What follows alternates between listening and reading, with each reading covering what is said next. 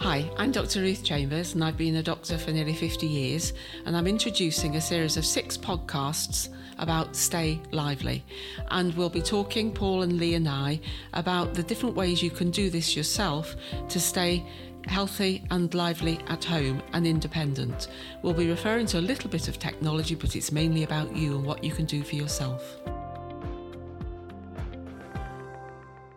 Welcome to podcast four in the series of six, and I'm joined around the table by my good friends and colleagues. I have Ruth on my right. Hi, I'm a retired GP and an independent medical practitioner. And Lee. Hi, my name's Lee Owen. Um, I'm interested in people living independently using assistive technology, specifically something called the box of tricks. Okay, and I'm Paul. I'm the owner and managing director of a local care company providing care for people in their own homes. So, what we're going to talk about in this particular podcast is helping people adjust their surroundings and helping them to overcome sort of limited vision as we age. Sometimes our sight becomes, and, and I'm just looking at the three of us, Ruth just taken hers off, but the three of us are all wearing glasses to try and read what we've written down here. um, so, as we age, our sight does deteriorate. It's, it's kind of normal. So, what's out there that we can use to help us with our reduced sight. Have you got any suggestions, Ruth? Well, I really like this magnifying glass, and it's a magnifying glass I've bought locally. It's only a couple of pounds, mm-hmm. uh, but it, it, can also light up at the same time. So I think it's two or three times the. Um, uh, vision to look at it yep. um, and it means that I can look easily at small things like to do with paperwork but also it's been very good that I've found with other people to look under people's feet. So sometimes people don't realise that they need to be almost looking at bits of their body. Maybe it's a rash, maybe it's mm. something from sun, or maybe it's something if they've got diabetes or something, and they can't see very well because they can't see underneath their foot. And a magnifying glass the other day helped someone spot a callus that was getting infected, go to their doctor and get it treated straight away. There we go. So a magnifying glass, very handy, um, particularly with the torching, because the, the, torch is quite bright. Yeah. Um, so it would supplement the lighting in the room. Yeah. Um, for, for helping you to read the newspaper or a book, or as you say, Ruth, find something small that you can't see without the help of a magnifying glass. Yeah. So that's good. Talking about lighting as we were, Lee, I think you've got um, a sensor light. Yeah. Um, again, the, these are available locally. Um, you've also all it looks like is a. I don't know. How would you describe a drink? That it, it, does yeah. look like some sort of block, if you like, really thin block. Um, and on there you've got the light and the sensor. Um, it takes batteries um, and it can stick to the wall. So um, for somebody that's struggling to see in when they get up in the middle of the night and they want to go to the bathroom. If you put this, stick it to the wall mm. on the way to the bathroom, when they go past it, the light comes on for 20 seconds and then goes off.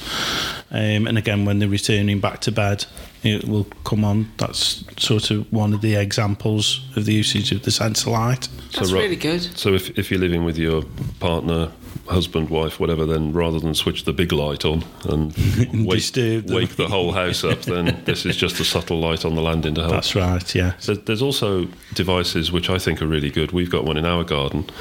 Um, it's sort of attached to the shed because we've got quite a long garden and the bottom of the garden's dark. Now, I don't want one of these great searchlight devices that come on and light up our house, next door's house. The light lights up a street three streets away.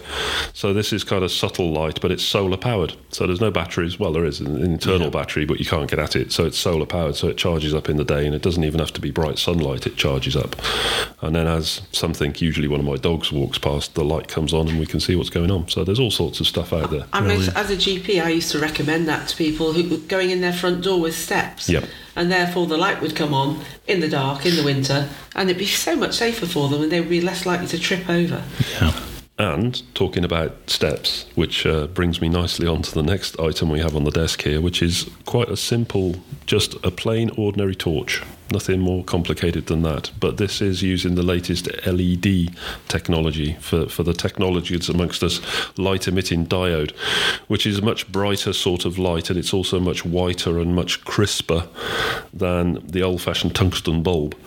Um, so this is a, a, little device uses two batteries, AAA, I think, and I have particular knowledge of this where one of the chaps we look after has strapped this with sellotape, nothing more complicated than that. He's sellotaped it to his walking frame so that when he has to go outside to put something in the bin or whatever, get the cat in, because he has a cat called Thomas, um, then he can go out with this strapped to his frame and he doesn't have to worry about carrying it. It's there, he just clicks the top and he's got some light to help him That's see good. what's going Brilliant. I met someone the other day who had got a clip-on torch like that on the uh, on their little coat when they went for a walk in the same sort of way. Indeed, and this has got a clip rather like you got on the top of a pen. Yeah. So you can actually clip it in.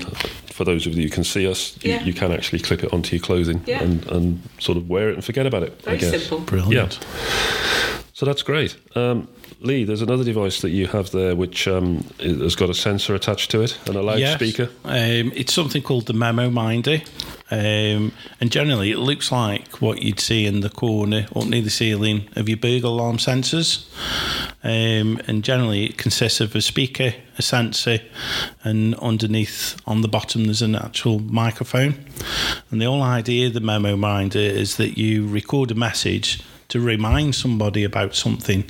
So, um, example, if you're one of these people that forget your keys when you go out the front door, the front door shuts and you're locked out, um, you can situate this memo minder near to the front door and you can record a message quite easily on it so that when you go past the sensor, it plays the message.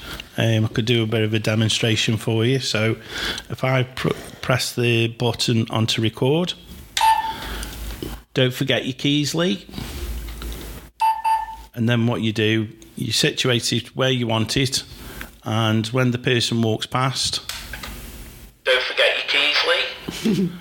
um, obviously, that's either going to frighten you or Yeah. remember you remind you on to, to go and get your keys. Yeah, I know. I know. We're having a bit of a giggle with it, but I mean, again, doing what I do, looking after people in their own homes, that is so critically important for people living with dementia, um, because you can record a message on there which is in a familiar voice. of course, the Ra- carer's ra- voice. rather than some automated voice, eh, usually with American accent.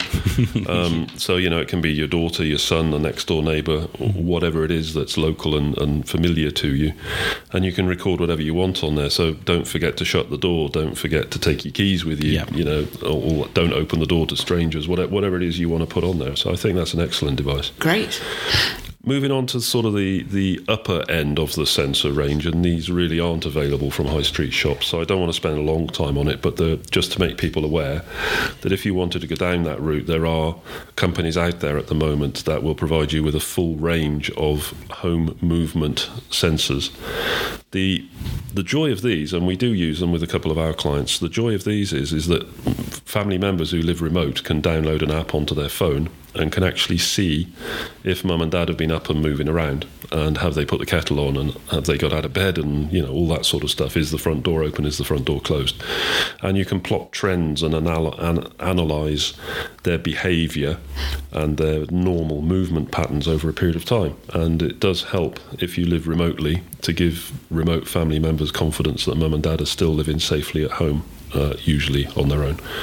So th- those are widely available, and um, whilst they're not exactly cheap, and the things that we're describing are very affordable and available in the high street, these kind of are a bit more expensive, but it gives people an awful lot of comfort where mum and dad are living alone. But Yeah. also the cost that if you actually were to trip over and break things or not be able to go to work for a while, Indeed. it doesn't take much to say that you've actually covered the costs of those sensors. Plus the angst to the family member who lives remotely. Yeah. Um, you know, so what cost is peace of mind? I guess is Yeah. is the note that I would add to that one. Sounds good. I mean, the, good- the good thing about this equipment as well is I do know it's being used in uh, social care teams for assessment purposes. So if somebody comes home from hospital, Yeah.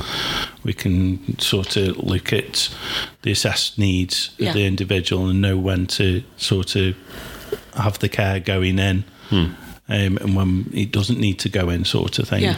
monitoring the person's movements. So it But- might be able to be included in some way. That'd Yeah. be good. But let's not forget as well, there are very simple, inexpensive devices which I've already forgotten is clipped into my top pocket, which is this torch with the pen like grip on the end.